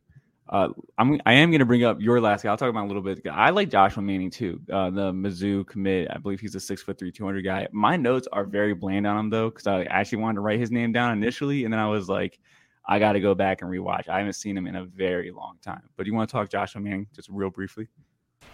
Yeah, he's like a, a very explosive vertical jump ball guy. You know, down the field threat. Not the fastest straight line. I think we have him 20.8 miles per hour, somewhere in that 20.5 to 21. It's not a burner, but he's you, know, you you turn on the tape, you can see immediately he can fly. Like he has an incredible vertical leap, and he, uh, he's really good after the catch too. Not the most refined, And uh, you know, for CTC, I mean, he's going to an awful offense, but Devy wise, I guess that doesn't really matter quite as much. So, uh, you know, why not? Right. Uh, let's move on to let's move on to our, our deep sleeper. Now, Matt's favorite position is wide receiver. My favorite position is kicker, but we can't do that for Devy purposes. So I stick with wide receiver as my favorite. Uh, and then talking and then oh gosh, and then talking about uh, wide receivers here. Um, Corey, by the way, you're missing out on not being a wide receiver guy. But the year one zero theory, yeah, there is. But that's that's fun of it. Uh, cuts off at the top 300. So uh, because the chance of being drafted outside of that range severely drops. So it's uncharted waters. We're not saying it doesn't correlate. We're not saying it does. We just haven't personally navigated that area. Uh, so there have been very prolific three stars in the NFL. I believe the NFL dropped like their All American list or whatever, and they showed all the three stars from the skill position group. And I think Justin Jefferson was one. I know I know Chris Olave was a three star too back in college. Uh, but I do believe that we have uh, team members on the analytics team expanding this study. I'm not really sure where they are on that. I don't want to say their names. So I don't want to throw them out there and give them work to do. But uh, some some three stars have beat the year one zero model. Camden Brown was a call I had last year, the Auburn wide receiver, and Auburn hasn't brought in anybody else really. So I'm kind of excited about his next step. Uh, Dylan Br- Dillon Bell was someone that Corey liked. He called him out. He's there for um, he's there for Georgia. Oh my gosh, I almost forgot about him. And then Chris Bell was a very popular call out done by Matt here, who I, I have quite a few shares of myself uh, for the Louisville wide receiver that's like six foot two, 220, just absolute speed freak. And now he gets a coach with an air raid offense. Anyway, Chris Bell is going to be very exciting. Uh, so we're gonna we're doing a, a uh, Felix Sharp special, and we're gonna shoot from deep. And I just want you guys to pick out like two guys outside the top 300 that you think can be can be hits here. I'm gonna throw it to Matt first. Yeah, well, you chose my number one pick, but my number two pick is Jalen Smith, uh, Michigan State commit, six foot one, 190 pounds. Uh, you've heard me say it's a ton today, but extremely late breakout in the process. Uh, he was actually high school teammates with Matthew Golden, so he got overshadowed during his junior year, Matthew Golden's senior year. And then this year, he got to really step up and be the guy in the offense. Uh, he played all over the field quarterback, running back, wide receiver. And uh, we try and tape, super versatile skill set. I mean, he's really good after the catch, as you would imagine. But he can also go up and get the ball. He's really has really good ball skills, really aggressive uh, with the ball in the air, which is something you'd love to see. Uh, you know, especially for someone that's not huge. He's six foot one listed, so he's probably only actually six foot. Um, yeah, I just you know it just you don't see a lot of guys like that in the class that have such a well-rounded skill set. Uh, he's not the most refined player, you know. he's you know playing three positions. I don't really expect him to be, um, but I think he can come in. He has a different skill set than all the other Michigan State wide receivers, really. So I think he could definitely carve out a role there and uh, succeed.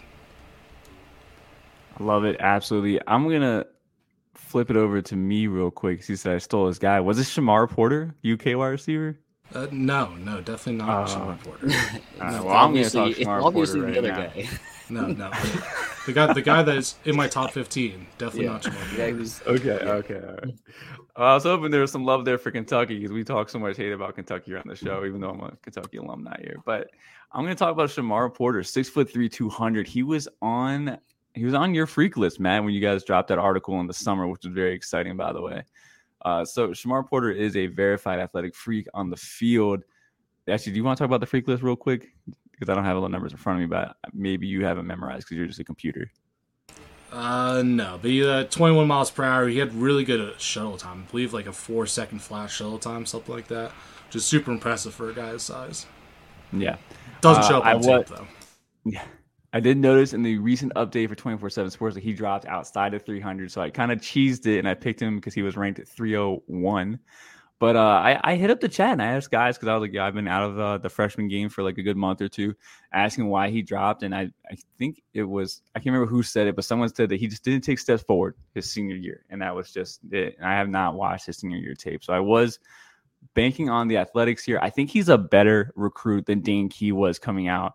Uh, Kentucky is kind of a well was last year a barren wide receiver core. Uh, but this year now we obviously have we have Dane Key that's established, we have Barion Brown that's established, and we have Tayvion Robinson coming back that's established.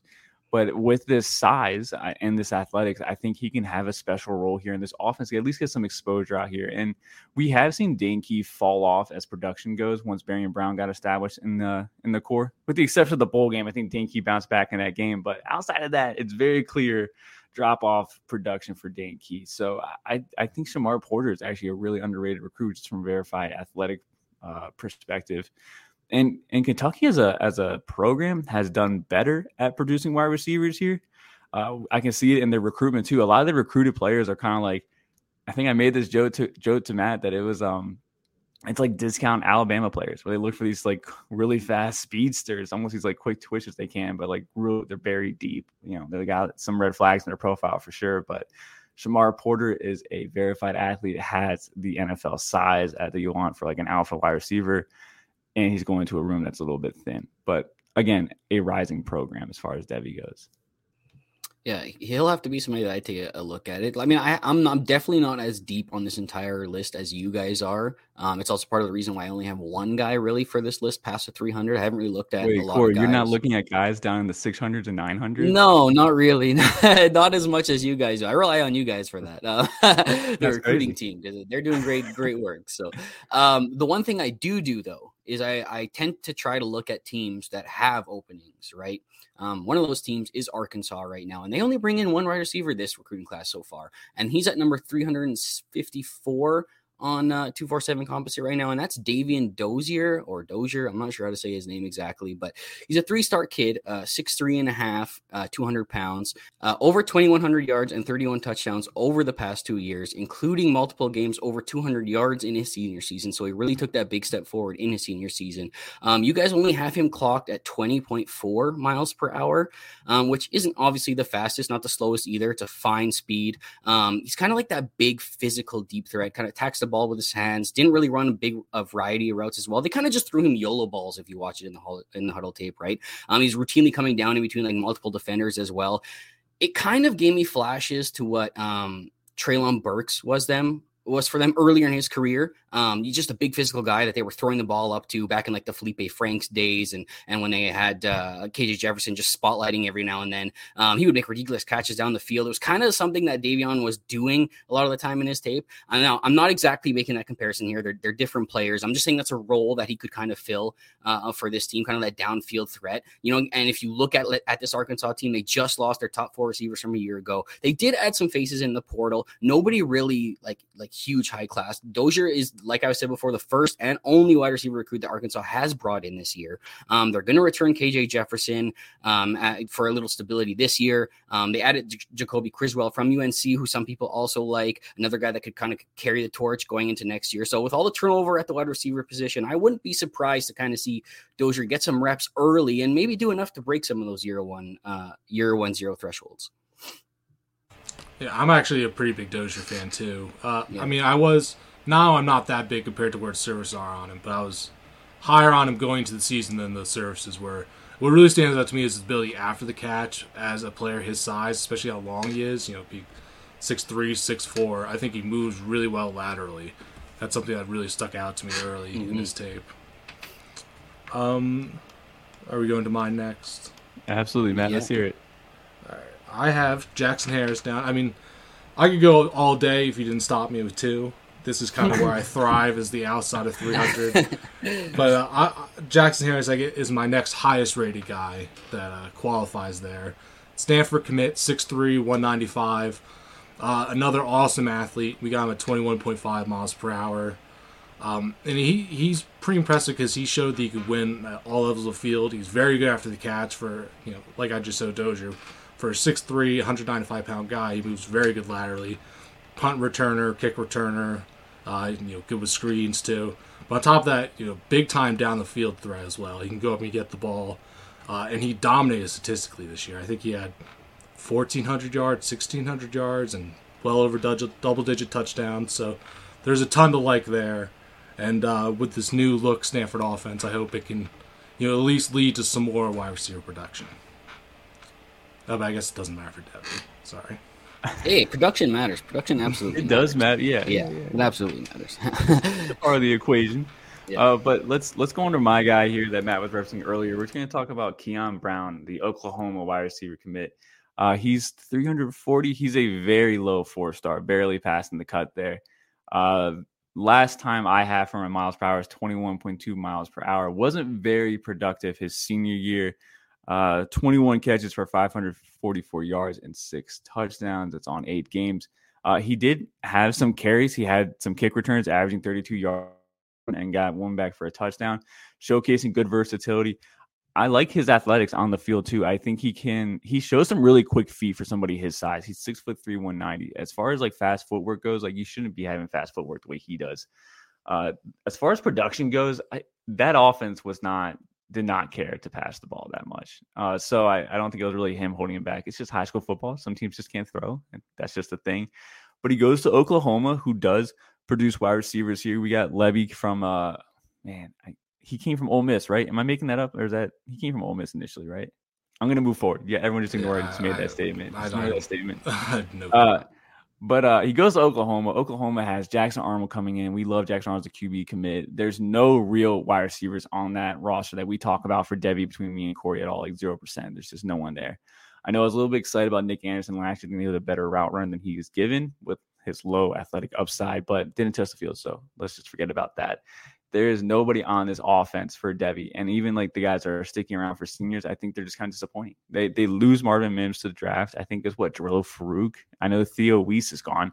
So it's kind of barren, but they have the QB situation locked down. They're a team that doesn't struggle to develop, uh, like, you know, linemen and stuff like that. So opportunities here, the verified metrics for uh, athleticism is there. And he's shown some really quick footwork, and that's something you can develop into being more in route running chops. So Keon Brown is my pick here.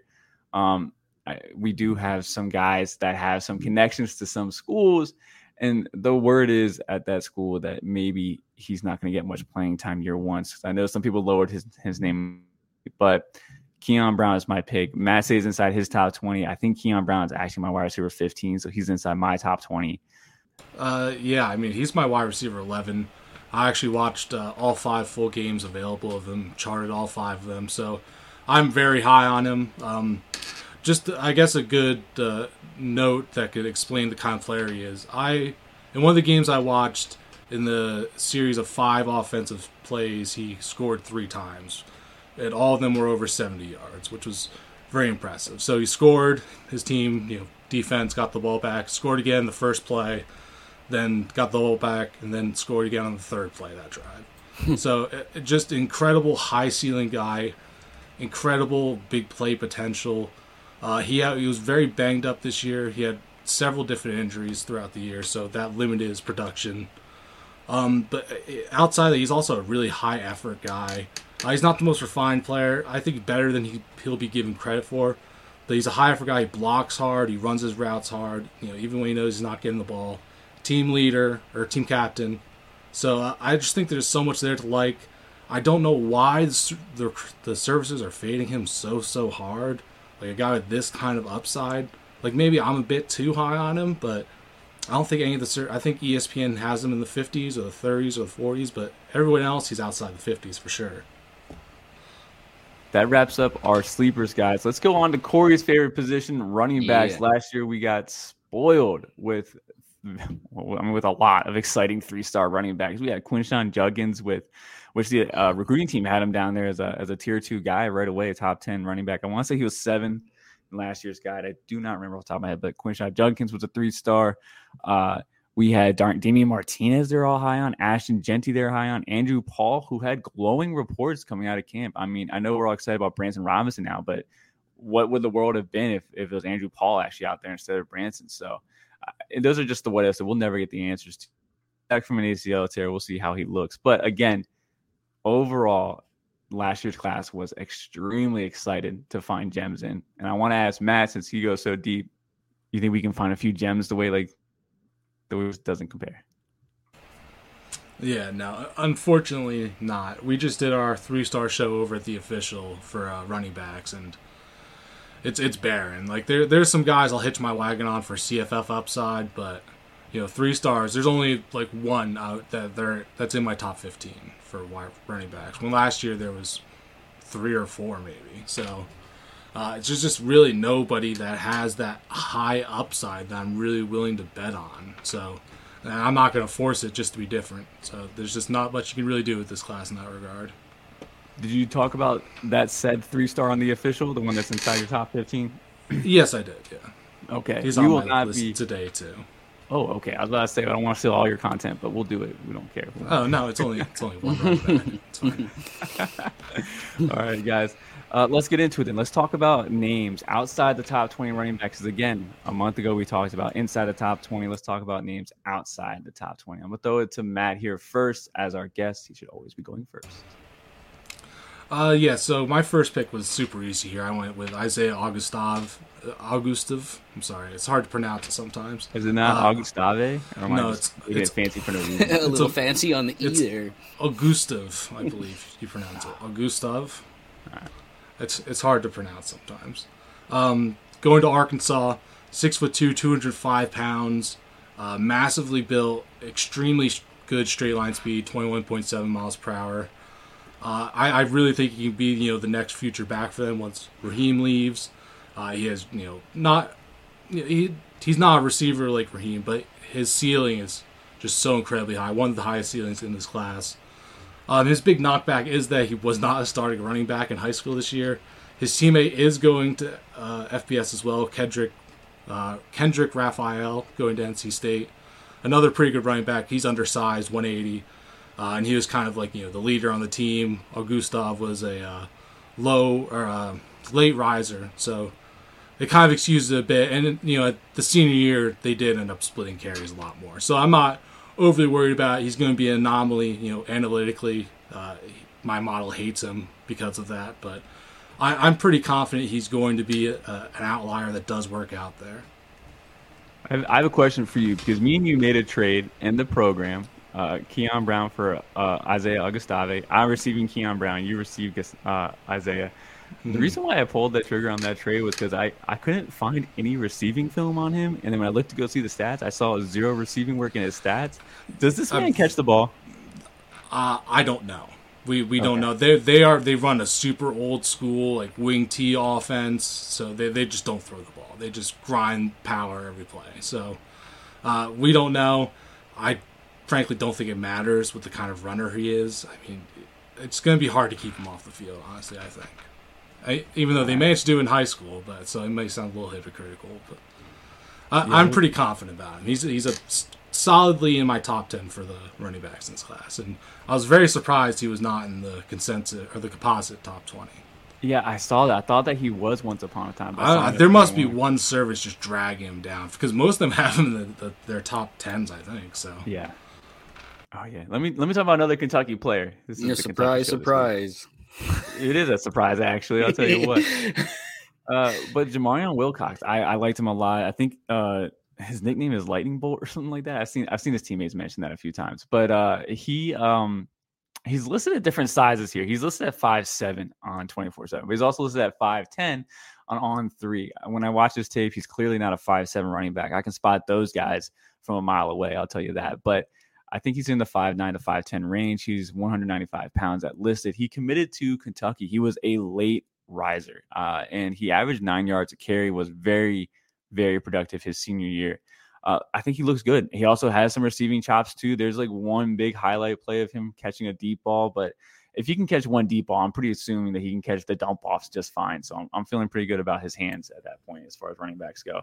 Kentucky has an empty room. Uh, Raymond Davis is there, the Vandy commit. Uh, who knows? He might have a bunion surgery or whatever old people get nowadays.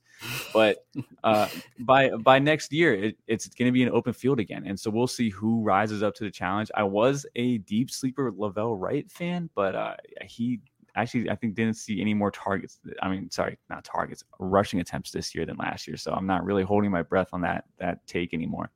So this room is empty. Kentucky does put running backs into the NFL now. It's been day three for for Benny Snell, who got a little bit of random hype his freshman year, which I, I think is funny, but good for him. Uh, and then Chris Rod, who uh, had some trouble this year. He probably should have gone last year to the draft, but Chris Rod is probably going to be another day three guy. So Kentucky does have running backs going to the draft. At least we have that going for us. But uh, Jamarion Wilcox, man, he's been productive, late riser as a runner. I think he runs hard, shows some nice elusiveness too. Like he's kind of slippery. I can't really say he's elusive. He's slippery, is what he is. Uh, any comment on Jamarion from the guys? Yeah, I actually looked at him kind of in in looking at this list, and I was thinking about him as an option. But um, he does did a lot of good things. Very productive in his, his senior season as well. Over two thousand yards rushing, over thirty touchdowns as well. So very productive there. I did kind of find that he had like like even just watching on tape, I guess you know sometimes I'm looking at this with running backs, but he had kind of skinny legs, skinny legs, and but he did bounce off contact pretty good. I'll, I'll give him that. Not not a guy that's gonna like push a pile or anything like that, but he did kind of seem like he had some some skinny legs. You guys had him clocked at 20.5 miles per hour as well. Definitely didn't seem like a burner, maybe more quick in, in smaller spaces or whatever. But he's an interesting guy at least, especially with that room kind of opening up um, after uh, Re'Mahn Davis leaves. Uh, Re'Mahn Davis. I still call him that all the time. I'll, I'll, never stick with Ray. I don't know why he changed it to Ray. It doesn't make any sense. Re'Mahn was way cooler, but uh, I get. I think he's trying to follow his dad's footsteps. I think his dad's name is Ray. But anyways, um, yeah. So interesting guy there. I'll go on to my first guy here, a guy that I believe Matt likes quite a bit too. When I was looking at his rankings, I think he has him pretty high. Uh, a running back going to Illinois by the name of Kaden Feagin. I think is how you say his name. Six three. What? Feagin, there you go. So was six, uh, six three was listed at 225 pounds as a recruit or 227. He checked into Illinois at 239 pounds. So he's tipping the scales. He's a pretty big boy, so he's not going to be everybody's cup of tea at that size. But you're talking to a guy who was a very big AJ Dillon fan, is a fan of Josh McCray, who's also over here as well. So this is kind of I like these bigger backs sometimes. Um, he's a four star athlete, played both defense and offense. Um, he was really a man amongst boys when you watch him on his tape. Just like nobody could bring him down. He's just running through everybody. Um, he mostly played wildcat quarterback and and kind of an in the box strong safety, I would say. Um, but you guys have him clocked at 21 miles per hour. That's six three.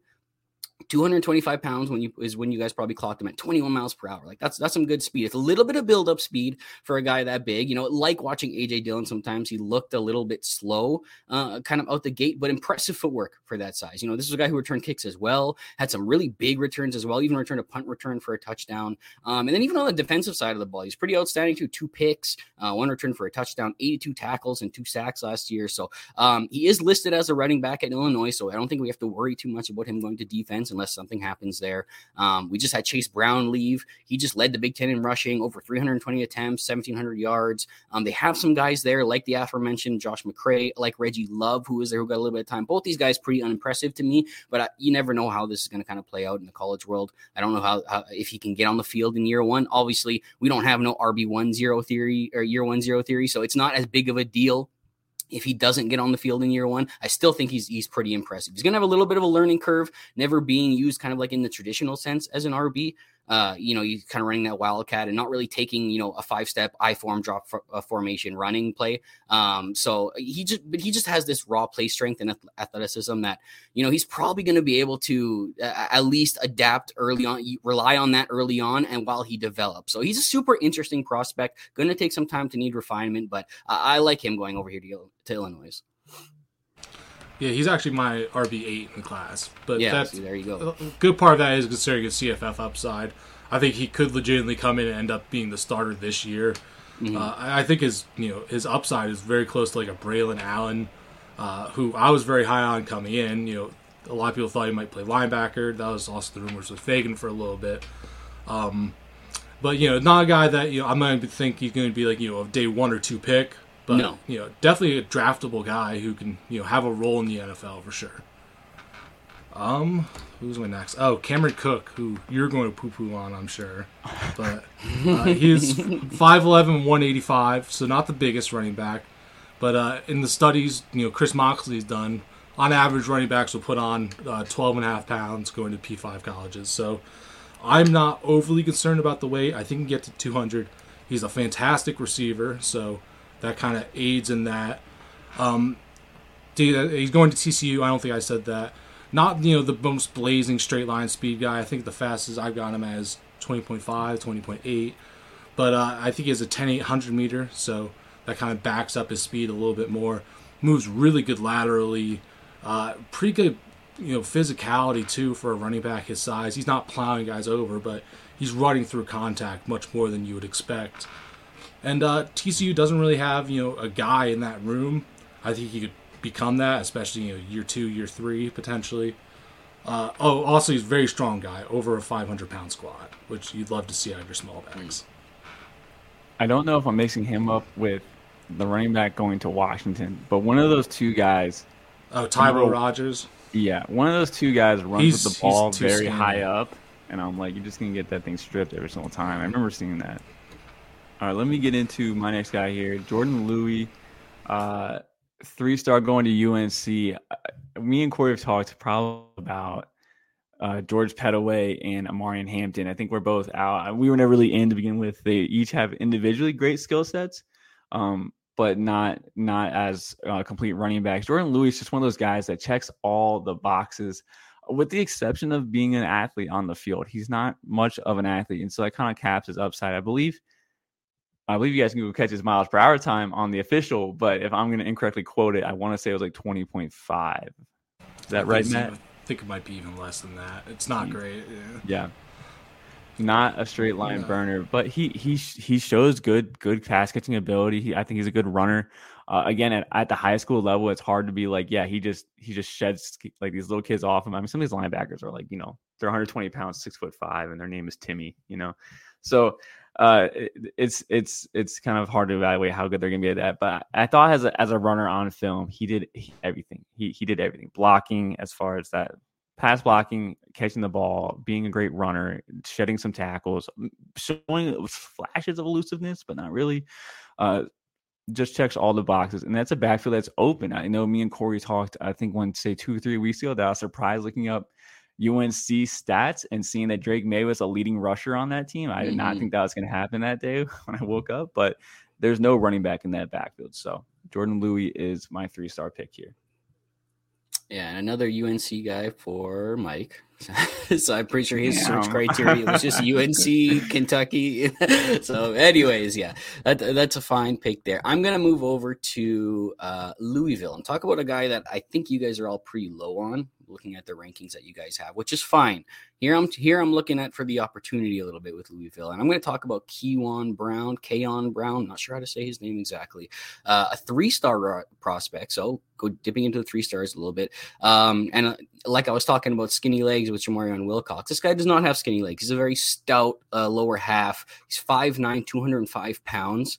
Um, very impressive high school career. Over 8,000 scrimmage yards uh, and accounted for over 90 touchdowns in the past two years alone. Uh, 2,700 yards rushing and 3,000 yards from uh, from scrimmage uh, in each of his final two seasons. Caught almost 70 balls over his career as well. Um, broke off a lot of good uh, long runs in high school as well. Really good field vision. Not the fastest guy, I don't believe though. I think you guys have him clocked somewhere around 20.5 miles per hour, which is which is plenty fast, but it wasn't something that overly stood out about his game, even though he was breaking long runs. He just wasn't really pulling away as much as you would have liked to see.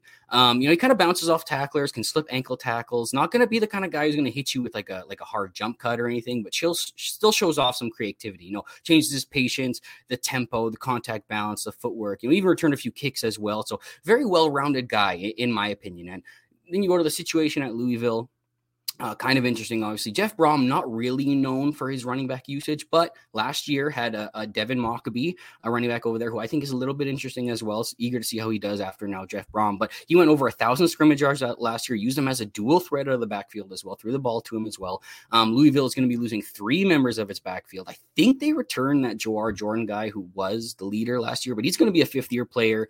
Um, he was really only leading rusher out of being like the mainly the healthiest guy in the room last year. wasn't doing anything to really wow anybody. So I really think with with, with Keyjuan's like lengthy resume, his experience, and how well he did in high school, he has a good chance to maybe contribute in year one. I'm not sure exactly how high of an upside he has for the NFL because he kind of seems like a good do it all guy, not necessarily an elite at one thing type of guy, but I think he could push for playing time pretty early in his career.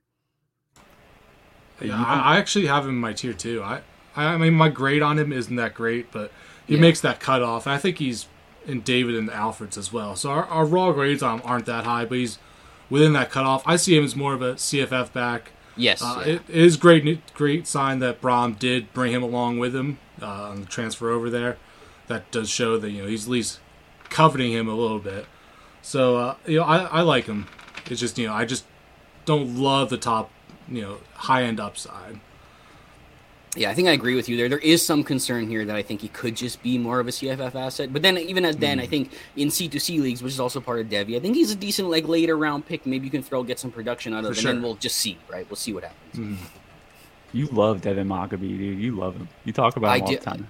He's, I don't I like talk about him. Too. I don't talk about him all the time, but he's good. He doesn't get no respect, man. Nobody talks about mm. him. He did good, especially considering like nobody. We'll talk about it another time, whatever. But considering that that that Brohm never really had running backs do anything, and this guy just comes out of nowhere and does. It's like I was pretty impressed. Yeah, yeah. I think he's better off with Satterfield too now. Yeah.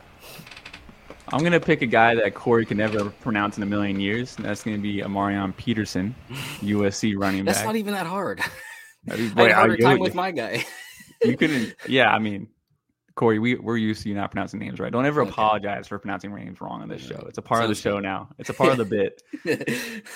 Uh, but A'Marion Peterson, a USC running back, I think he's a great athlete. I like him more than Quinten Joyner. I just I just couldn't see it on Quinten Joyner's tape. I, I saw I didn't get called out directly, but months ago, someone's like, someone's taking Quinten Joyner's score. It's absolutely me.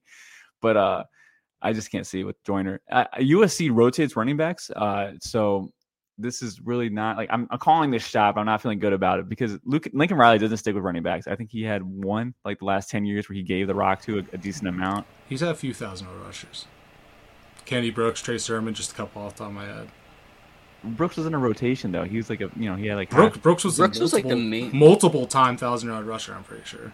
All right. Well, yeah. they brought in Eric Gray that year. I, whatever, whatever. Lincoln Riley running backs. I'm I'm usually not excited about for Devy reasons, but uh, they bring in Marshawn Lloyd, who I, I, think is is a shell of his former self, and then you have Austin Jones, who's on a one year. I think he's got one year left uh, from Stanford. But the two freshmen coming in are high ranking recruits here. Uh, but A'Marion Peterson, I think, is very fast, verified speed, and that's kind of what I'm hanging my hat on. I think he is a speedster here. I believe he's like 200 pounds, so I like that size. Matt just stated that the power five running backs gain an average of 12.5 pounds. So hopefully, come draft time rolls around, he's two ten plus, which I feel pretty good about it. He's he's way over. He's way over two ten already. He's listed at two fifteen. I'm pretty sure. Oh wow. He was actually listed two twenty five during the season, which he he looked it and he looked noticeably more sluggish during his senior year. So I hope he's cut down more weight because his junior tape, you know, he's listed at like 195, like 190, and then yeah. he gained a visibly. You could tell on the tape he gained a bunch of weight and he kind of you know slowed down a good bit, both you know. Uh, linearly and laterally, he just, especially laterally, I think he's really I did, okay. I, I, didn't watch his. Now. I didn't uh, watch gotta, his senior tape. You gotta so watch his senior tape. It's a big difference. Even Alfred, the uh, Peterson lover, he kind of dropped him a bit after watching the senior tape. So he it's added weight, but it was it was bad it was, weight. I'm talking about yeah, like that's that's basically my not summation. keeping up the low yeah. athletics. Okay. I mean, maybe maybe he fixes it, but it's noticeable. Like when you turn on the senior tape, you'll see it immediately. No, we won't talk further about this guy. We're here to give good call outs here, not bad ones, though. And I dropped uh, Quinten Joyner too. I'm not in on either of them anymore. Okay, cool. uh, you want to talk about your next guy, Matt? Yeah, so this is my actually my only three star on this list. Uh, Michael Mitchell going to Utah. Uh, he's more of like a, a gritty style runner, uh, good between the tackles. The quality of his film, like the actual video quality, is awful. So it's hard to gain a lot out of it because you're just seeing a bunch of blurs out there running around.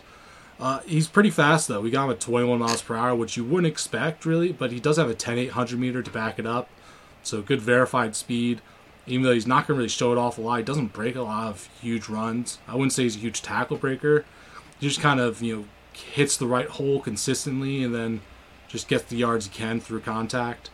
So, you know, not this amazing runner, but I think he can capitalize and take over the backfield. I don't think Glover, you know, it really impressed us as much as we were hoping for for uh, Utah this year as a true freshman. maybe he could still hold down the job there, but I, I think Mike Mitchell's the much better talent. I think he's a top ten running back for on three, and then twenty four seven has him like outside of their top forty. I think like there's a he's one of like the mo- more controversial guys in this class. There's a large disparity in where he's being ranked by the services. Yeah, it'll be interesting to kind of see how it ends up playing out there. I thought Ja'Quinden Jackson obviously looked really good. I know he's eligible, I think, for next year. I don't know if he's going to actually end up coming out that year um, or if he stays for another year or whatever, but he kind of seems like he'd probably be the main one. But I agree with you. Jay Glover was kind of disappointing a little bit. So there is kind of some opening there for that RB2 spot. Um, they've been a very run heavy offense eventually as well. So if Ja'Quinden Jackson does go on, we'll have a very good chance that if Mitchell kind of shows him plays out a little bit and outplays Glover, that he could be the next guy going into 2024. So that would kind of be an interesting fit there. Um, I'll go into my last guy here. Uh, I'm going to talk about a running back going over to Minnesota. I can't remember where he's ranked in the 247. I think he's somewhere in the 20s. He's very close to the top 20, anyways. And that's Darius Taylor. Uh, I believe only one of you guys has him rated when I was looking, or graded, anyways, when I was looking at the list. Um, so I'm, I'm not too sure if you guys haven't have got a good look at this guy or whatever. But um, he's 5'11, 202 pounds, four star guy, pretty interesting high school career. He started as a wide receiver in sophomore year, and that kind of always perks my ears a little bit for somebody who eventually excelled as a running back, because then you know they have that receiving upside in the back, which is nice. He had almost 700 yards and seven touchdowns playing on the outside as well. Um, showed some good stuff playing wide receiver as well. Switched to running back in his junior year. Rushed from 1,400 yards and 22 touchdowns. Stuck with the running back uh, going into his senior season. Went over 2,400 rushing yards and accounted for 37 touchdowns. So this guy got progressively better every year. Kind of found the natural fit at running back. We know he has that receiving upside as well. Um, really good footwork as well. You guys have him clocked at 20.5 miles per hour. Again, pretty decent time, not a burner, not anything like that. Actually, I actually thought it would be better when I looked at him because I thought I saw some good burst and and and some good quickness out of him. Um, you know, he's a guy who kind of will utilize some dead legs, utilize some jump cuts, seem pretty sudden, you know, in shorter areas. Um, gets the DB to bite a lot, even when he's running his routes and stuff like that, which I thought was pretty impressive. So he's maybe lacking a little bit of patience. That's the one thing I'll I'll, I'll, pin on him. And that's kind of something that comes from being a wide receiver sometimes, I think, too, is everything is full speed all the time. He gets the ball and it's 100 miles per hour right off the bat. There's no patience at the line or anything. But I do think the situation at Minnesota is kind of interesting. It's a little bit crowded, um, but you lose Mo Ibrahim. Uh, they return Trayson Potts for his fifth year, probably going to be the guy this year. He hasn't been the healthiest guy. Um, so we will see. They add Sean Tyler from Western Michigan. He's in his fifth year as well, but he was a very productive guy over at Western Michigan. Um, and then after that, it's relatively unknown. So this could be somebody who makes more of a, uh, an impact in the 2024 season. But you know, maybe some of the coaching changes, change at quarterback. You know, they opt to throw the, the running back a little bit more. That's something that Darius Taylor can really do. Um, eh, as a role in this offense. So we'll see if maybe he can get on the field in year one, but I think you're probably looking at 2024 for Darius Taylor. Before we head out, we have to talk about a player, which I will name here in a few moments. Uh, we just he wasn't in our top 10 uh, when we did this episode back uh, a month ago because he was listed as an athlete and he wasn't he wasn't that highly ranked. Now he is highly ranked, so uh, he was kind of ignored. And I don't want to skip over him based off of technicalities, so I do want to talk about him briefly here. Uh, I want to talk about Nebraska wide receiver Malachi Coleman. I'm going to throw it to Matt here first because I, I think Matt's a big fan. I know Matt's probably got the numbers in his head too. But let's talk about the new wide receiver here for Nebraska, Malachi Coleman. Yeah, so he's one of the you know freakiest wide receivers in this class, or just athletes in general. Uh, six foot three, 189 pounds, I think. Uh, but he runs a 10 400 meter, which is you know pretty crazy. He's triple jumper too, great numbers in that area. He's running 40 times. You know, I th- believe high four threes now. He keeps posting them on Twitter. So tons of verified speed and athletic ability. He's probably gonna jump 40 inches too. And uh, you turn on the tape and you can definitely see it his game tape itself isn't that impressive, other than like you know him showing off his straight speed stuff, like on kick returns and just open plays. Um, I wasn't that high on him based on his senior tape. I watched the full game on him too, and there just wasn't a ton there for me. But then all American games roll around, and he's looking really good in practices. I think he was a MVP of one of the days. Uh, he went to the Polynesian Bowl too, and looked great in that setting. Uh, just that he looked much more refined than people were expecting a lot more hip flexibility too, and him uh, going through breaks, which I wasn't expecting. He kind of looks stiff on tape. So those and those are my two major concerns: are you know how refined he is, and uh, especially the flexibility. I really thought he looked stiff, uh, you know, on the field. So I don't know quite what's going on there. It's kind of a hedged. I moved him up a good bit. I'm still lower on him than every other single other service is, but he's within my top 20 still, and you know I think he deserves to be there on his upside at least. I, I personally had him buried because I, I too thought he was stiff, just a straight line athlete, didn't have anything else to offer at all, like kind of zero percent. And I I watched one game. I remember it was one of those camera view angles from the actual field level, and he and this play just stuck in my mind because this is where I kind of like wrote him off immediately. Was just that he he did like a post route. Uh, the corner kind of stuck with him, even though the corner was like almost half his size. This dude's a monster, by the way, like six foot four, six foot five, two ten type of guy. Uh, the corner's like barely keeping up. The safety's keeping up just fine. Double coverage, ball's up. It's a jump ball. He clearly already has like five, six inches on the other two dudes just by standing straight up. Uh, so I was kind of like, this should be a pretty easy catch for him. Uh, safety goes up for it. The corner does not. The safety and Coleman go up for it. Coleman leaves the ground by like three inches. I mean, he the whole route looked lazy, looked disinterested, even playing football in the first part. And the safety goes up and has a very clean pass breakup. And I'm just like, what are we doing here? Like, are we playing football? are we like just messing around? So it, that play lived in my mind for a while, and I uh, am gonna go back and regrade him and watch some of his more recent stuff because I, I know you guys have been buzzing about him. So uh, yeah, I also definitely check out like his his All American Wanted ones are definitely you'll see a good bit more of him. I would suggest doing that with Nyckoles Harbor as well. Okay, he he looked better in that setting than he does on the field. There's another guy that you watch his tape, it's like, oh my god, like this guy's just an athlete and nothing else. His footwork was sloppy too. You, you want to just go into like our last alibi, Nyckoles Harbor too, or because uh, I know yeah. you like him too. I mean, it's just right. it's a lot of this. It's, it's very similar story. I mean, an even freakier, you know, he's a 99th percentile athlete. Like, there's not much more to say. He's a generational talent in that regard. Um, has a ton of work to do to become a good wide receiver, though. He just does not know how to play the position. He has almost no nuance. Uh, he did show more than he did at the All American game, though, than we did on the field, which was just run straight lines. He did, I think, a couple of these breaking routes in that uh, setting, and at least he looked like he moved a lot more fluidly, which he looked like a much stiffer athlete on the game tape.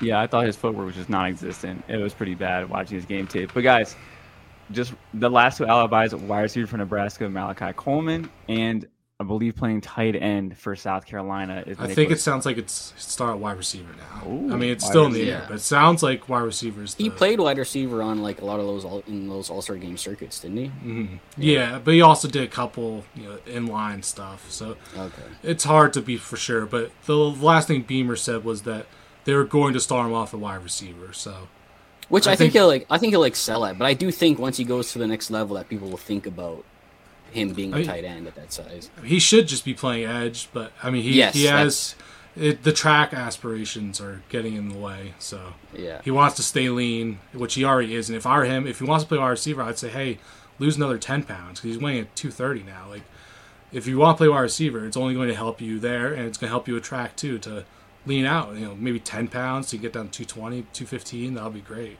Yeah, because I guess you would kind of profile as like a like a high end, more athletic Chase Claypool. I mean, Claypool was pretty athletic, but I'd kind of be the if he stays at wide receiver for the NFL, I'd kind of be what he was looking like, anyways. But I think that these the All Star setting does kind of do well for these bigger targets sometimes. Well, at least in the games and stuff, because it's hard to work chemistry. Like you saw Coleman in the in the uh, Polynesian Bowl, and he had those two touchdowns look really good. But I think sometimes you're able to just throw up these balls to these bigger targets, and they'll just be like super athletic and outmuscle these guys and really make a name for themselves. Where it's hard to it's hard to work on route running chemistry with guys you've never played before. So I agree they did really well in this in this circuit, but. Um, but yeah, two two interesting, highly athletic guys that are pretty raw. Going to be interesting to kind of see how they figure it out. All right, guys, that was our two alibis. I don't want to leave them out based on technicalities here. We do want to give you guys knowledge. We're trying to we're we're, we're providing content here. That's what we're trying to do. Not not trying to skimp on anything based on technicalities. Thank you for joining us on this long episode. Thank you, Matt, for coming on. Matt, please tell us where we can find your work. I know we've already been beating a dead horse about this freshman guy, but I really thought you guys knocked it out of the park. It clearly you guys enjoyed it, and it looks so good that it brought on the CFF guide and the Devy guide. I mean, it was kind of like the original project. But uh, tell us about it work and tell us where we can find you. Yeah, thank you. Uh, big wide receiver guy on Twitter, and then all my work at Campus2Canton. You know, we're constantly trying to build out this recruiting stuff more and more, and uh, bring you something different than the recruiting services are. So that's the goal. You guys are pioneers in the field in my eyes. I mean, clearly you guys are just doing stuff nobody else is doing. I think that's so exciting. Uh, guys, if you guys can like, review the show on anywhere you listen to podcasts, that helps us out as creators. You can find us on Twitter too. And Matt plugged himself. We're gonna do our first ever plug in a long Uh, time. You can also plug plug the official too. The official. Oh yeah, the Yeah. official. Matt is on the official. It's our recruiting show. It is actually. I mean, again, nuggets of information. No one's digging the freshmen like this, and and even when you go on like twenty four seven Sports or on three, not all of them have like the little blurb write up either. So I- I find it nice to see a second opinion and just get those. That it's just it's filled with gold. Honestly, it's filled with gold. Uh, but you can find Corey on Twitter at FF Guitars. You can find me on Twitter at FF underscore Dirty Mike. And again, you can find Matt at Big Wide Receiver. That's Whiskey Romeo, not spelt out. Big Wide Receiver guy on Twitter. You guys got to follow him. I mean, it's just incredible knowledge there. Thank No, you guys for much. thank you guys for your time. Good night and good luck.